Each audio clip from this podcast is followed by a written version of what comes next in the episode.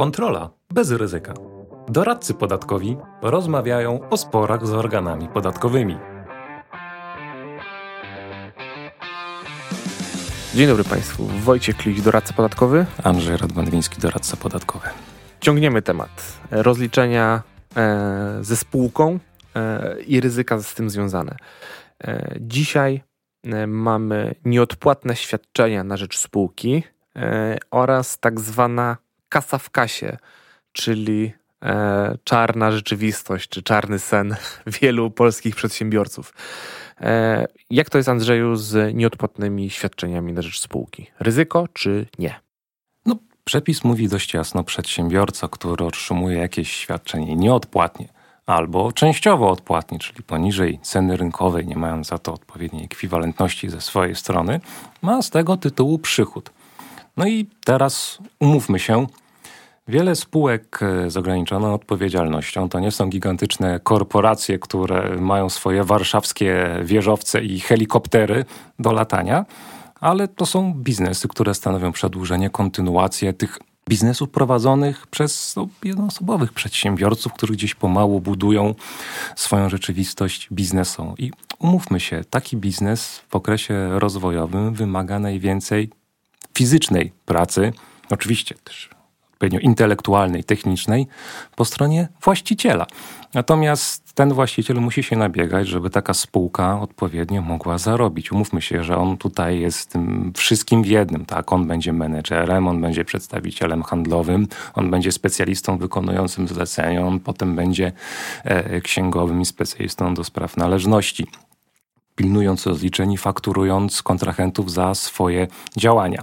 No i umówmy się, orzecznictwo mówi: Jeśli jesteś członkiem zarządu w swojej spółce i nie otrzymujesz za to wynagrodzenia, a jesteś jednocześnie wspólnikiem takiej spółki, to jest ważne, że mamy układ. Jestem członkiem zarządu i jednocześnie wspólnikiem.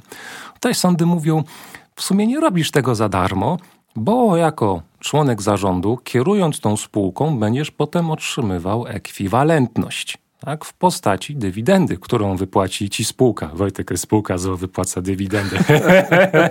Najlepszy żart. tak jest. I sądy mówią, to jest ekwiwalentne, mimo że ta płatność czy odpłatność nie jest jeden do jednego, nie idzie kasa do ręki za wykonane usługi zarządcze. Ale jak już wykonujesz takie czynności specjalistyczne, czyli powiedzmy jesteś właśnie takim programistą, który jest członkiem zarządu, kieruje biznesem, ogarnia klientów, ale też cały czas jest tym brygadzistą na produkcji i fizycznie realizuje zlecenia dla klientów. No tutaj już niestety organy orzecznictwo mówią, no bracie, spółka uzyskuje wyraźny dochód z tego tytułu, że podwykonawca realizuje dla niej konkretne, specjalistyczne świadczenia za darmo. Ja jako podwykonawca nie mam żadnego biznesu, żadnej ekwiwalentności w tym, że zrobię to dla spółki za darmo to jest zupełnie inny rodzaj relacji. Tutaj już się nie rozciąga ta logika, że jak wykonam to świadczenie techniczne, specjalistyczne, to potem jako wspólnik dostanę dywidendę. Tutaj jesteśmy już bardziej traktowani jako zleceniodawca czy zleceniobiorca, który robił po prostu za darmo dla swojego hipotetycznego szefa.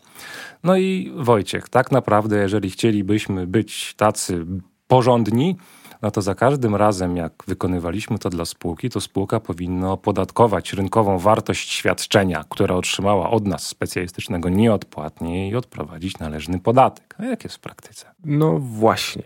Z, tą, e, z tymi nieodpłatnymi świadczeniami jest tak, że mało który przedsiębiorca o tym myśli. E, ja się osobiście spotkałem może kilka razy, że zdecydowano się rozpoznać nieodpłatne świadczenie z tej, z tej, bezpłatnej, z tej bezpłatnej pracy, więc raczej e, wszystko zostaje e, w szarej strefie. To znaczy, spółka e, udaje, że nic się nie dzieje, wykonujący świadczenie udaje, że nic się nie dzieje. Natomiast wracając trochę do tego orzecznictwa dotyczącego tego braku wynagrodzenia wprost członka zarządu, to patrząc na orzecznictwo, to argumentacja sądów to jest interpretacja ekonomiczna. Nie? To znaczy, z ustawy wcale nie wynika, że, że dywidenda jest, jest ekwiwalentem. Nie?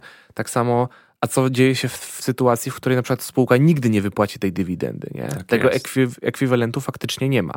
Raczej jest to interpretacja taka ekonomiczna, po to, żeby nie zamykać drogi i nie obciążać spółek czy startupów, powiedzmy, tymi wynagrodzeniami czy, czy, czy podatkami z nieodpłatnych świadczeń. Natomiast y, nie uważam, żeby to była, czy argumentacja sądów e, była, e, nie ma, nie ma wprost oparcia w przepisach, mówiąc, mówiąc kolokwialnie. I to jest pewna niekonsekwencja. Tak, dokładnie, dokładnie tak. Jeżeli chodzi już o te świadczenia specjalistyczne, to tak jak powiedziałeś, tutaj już i organy, i sądy są bardziej bezwzględne. I w sumie nie wiadomo dlaczego, bo ekonomicznie efekt jest ten sam. Ja mam biznes w tym, żeby spółka zarobiła i żeby potem dała mi ekwiwalent w formie na przykład dywidendy. No dokładnie, dokładnie tak, więc to stanowisko sądów e, sądów, to akurat stanowisko organów jest, mm. jest, jest, jest takie samo niezmienne. Tak jest. Natomiast y, sądy wykazują tutaj trochę, trochę pewnego rodzaju niekonsekwencji. Nie? Natomiast, natomiast faktycznie im im mniej mamy e, wspólnego z zarządem, a im bardziej e, nasze świadczenia są świadczeniami specjalistycznymi, to tym bardziej powinniśmy, powinniśmy teoretycznie rozpoznać przychód z tych nieodpłatnych świadczeń.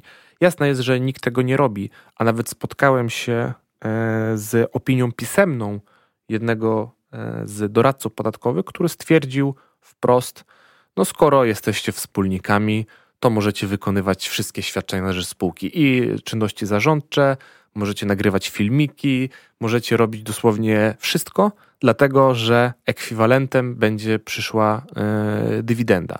To ja chcę mieć namiary na ubezpieczyciela, który mu dostarcza OC. Natomiast Wojtek, no w praktyce jakoś nie widzimy, żeby było masowe zainteresowanie tym, jak spółki zarabiają, skąd wykazują dochód, czy ten dochód ma źródło w zakupach towarowych, czy w transakcjach usługowych. Jeżeli są to transakcje usługowe, to czy też faktycznie są koszty, które potwierdzają, że był jakiś wykonawca, który spółkę skasował za to. No bo umówmy się, jakby takie najbardziej ewidentne, oczywiste przykłady nie będą widoczne z perspektywy Urzędu Skarbowego. No, zlecenie dzieła nie będą widoczne w JPK jeżeli ktoś nie przyjdzie i nie zapuka, nie sprawdzi tych ksiąg, nie zerknie w obrotówkę, no to nie będzie w stanie zobaczyć, czy spółka w ogóle opłaca jakiś personel, czy też tego personelu nie opłaca. To troszeczkę jest skrócone do tego, że jeżeli spółka pokazuje dochód i nie ma jakiegoś gigantycznego rozjazdu typu 1% dochodu w przychodzie, no to raczej nie ma też woli, zainteresowania, żeby tego poszukiwać. Też z drugiej strony zawsze jest pytanie,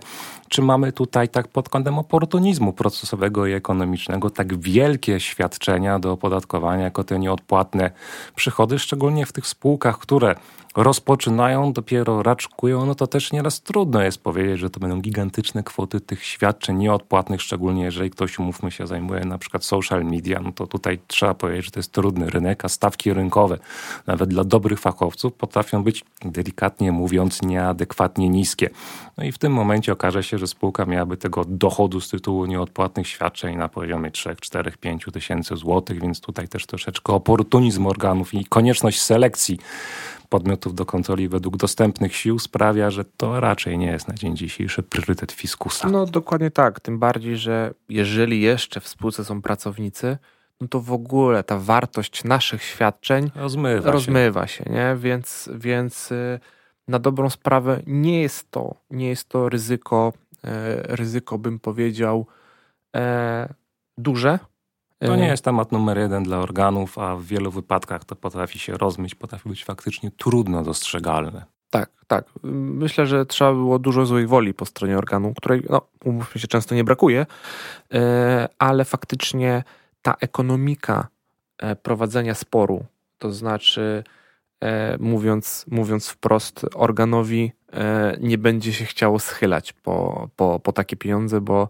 więcej zapłaci za wynagrodzenia urzędników, którzy będą musieli E, sprawdzać te nieodpłatne świadczenia. Przez to, że jest to tak mało widoczne, no to też trudno na przykład w toku czynności sprawdzających tak systemowo i łatwo wyłapać, na ile pojawiają się potencjalnie takie nieodpłatne świadczenia. Te czynności sprawdzające też muszą dostarczyć informacji. No tu jest szansa, że na coś natrafimy albo odpowiedzą, no ciężko powiedzieć, czy jest podstawa do wszczęcia kontroli, a żeby organ też miał często zacząć grzebać w ciemno, a na początku widzi, że tutaj raczej nic nie będzie – no to tak jak mówię, siły muszą być też liczone z zamiarami. Dlatego tutaj możemy powiedzieć, to działa na zasadzie takiej: wy nie mówicie, a my nie pytamy. Ale wiadomo, trzeba patrzeć, bo świat się zmienia, urzędy się zmieniają. Umówmy się, że to jest też organizacja, która dysponuje coraz większymi zasobami technicznymi, organizacyjnymi, rośnie jej profesjonalizacja, rosną uprawnienia i też na gruncie międzynarodowym coraz więcej danych spływa z zagranicy. Jest jednak stawiana większa transparentność podatkowa poza takim Luksemburgiem, który zawsze kombinuje, gdzie tu komuś ukraść jakieś opodatkowanie. Świat staje się coraz mniejszy. Więc dzisiaj powiedziałbym, jeżeli macie te nieodpłatne świadczenia, to nie musicie sobie kupować melatoniny na dobry sen, ale myślę, że warto być wyczulonym, że to jest punkt, który kiedyś teoretycznie może być przedmiotem większego zainteresowania, no i to jest obszar, z którego może nam być się ciężko wytłumaczyć czy wyłgać w razie ewentualnej kontroli. No jasne, jasne, jasne, że tak jest.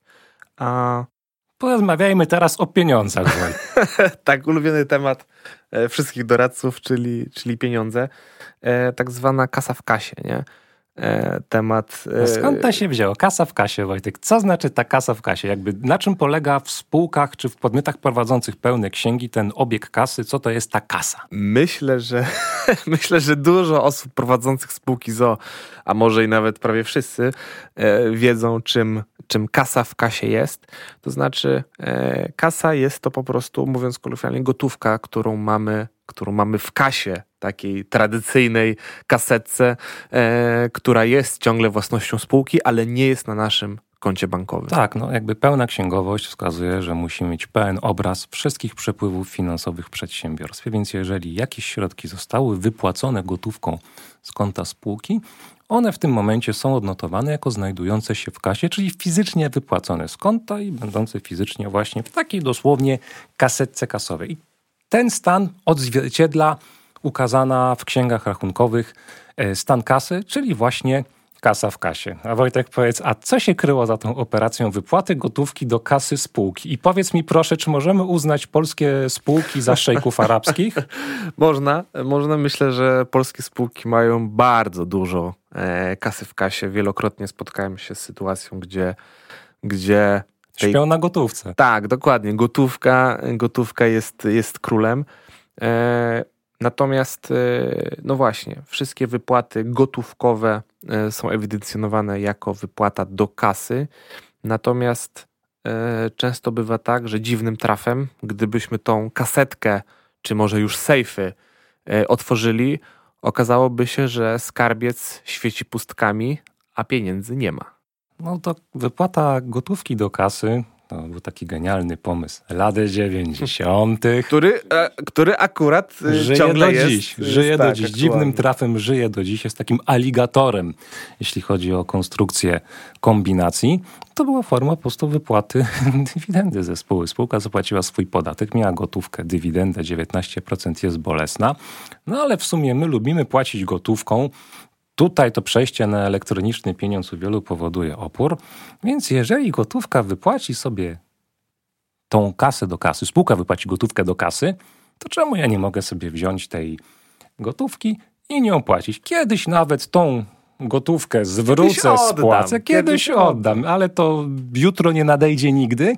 No i potem się okazuje, że na przykład taka spółka przez ostatnie 10 lat działalności zakumulowała milion dwieście tysięcy złotych w kasie, a jakbyśmy pytali się, co tam mogą spółki pokazać, no to najwyżej byłyby pieniądze zabawki z monopolu.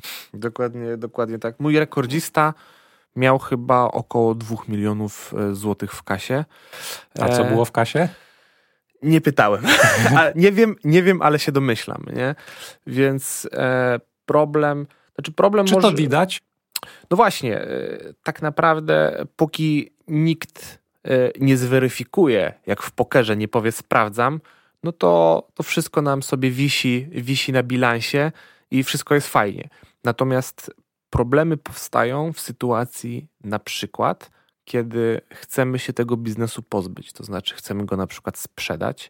Chcemy się przekształcać, restrukturyzować, Dokładnie. wtedy zaczyna to paskudnie ciążyć. Tak, bo... albo nawet zlikwidować spółkę nie? Z, różnych, z różnych powodów. No bo biznes już nie idzie, nie zarabia. Rzeczywiście do niego dokładamy, ale tymczasem okazuje się, że to jest po prostu szwajcarski bank z najlepszych lat. No właśnie, a coś z tą gotówką e, trzeba, trzeba zrobić, bo e, coś, co wisi na bilansie w formie gotówki, no to może na przykład powinno się teoretycznie na przykład wypłacić, nie? Z, spłacić swoje zobowiązania. Nie? Likwidujesz spółkę, to co zostało w papierze jako ta gotówka w kasie będzie twoim przychodem z tytułu likwidacji spółki. Jak miałeś kapitał 5 tysięcy i to był twój faktyczny wkład, biznes w tej kasie z wypłat gotówkowych zakumulował 2 miliony, no to w tym momencie wszystko ponad Twój wkład do spółki, wydatki na objęcie udziałów, jeszcze w zależności tego, w którym roku to robiłeś, bo tam mamy dużo smaczków ze zmianami przepisów historycznych, będzie Twoim czystym dochodem 19%, tak jakbyś to wypłacił dywidendą. No jak przez tyle lat to wypłacałeś pomalutku, pomalutku lub mniej pomalutku, chcesz zlikwidować spółkę jednorazowo będzie 19% do tych 2 milionów do zapłaty. Auć. No właśnie, to może się okazać, że nasze przejedzone pieniądze, e, które powinny być w kasie, no w tym momencie nie będziemy w stanie uregulować nawet zobowiązania podatkowego, które wyniknie z, na przykład z takiej likwidacji. Spółka musi trwać. Tak, dokładnie, dokładnie tak. Znaczy mamy tutaj i problemy na poziomie spółki, to znaczy no, musimy w jakiś sposób ten problem rozwiązać. To znaczy najlepiej byłoby, gdybyśmy te pieniądze e, zwrócili, bo tak czy inaczej one zostaną opodatkowane w którymś momencie.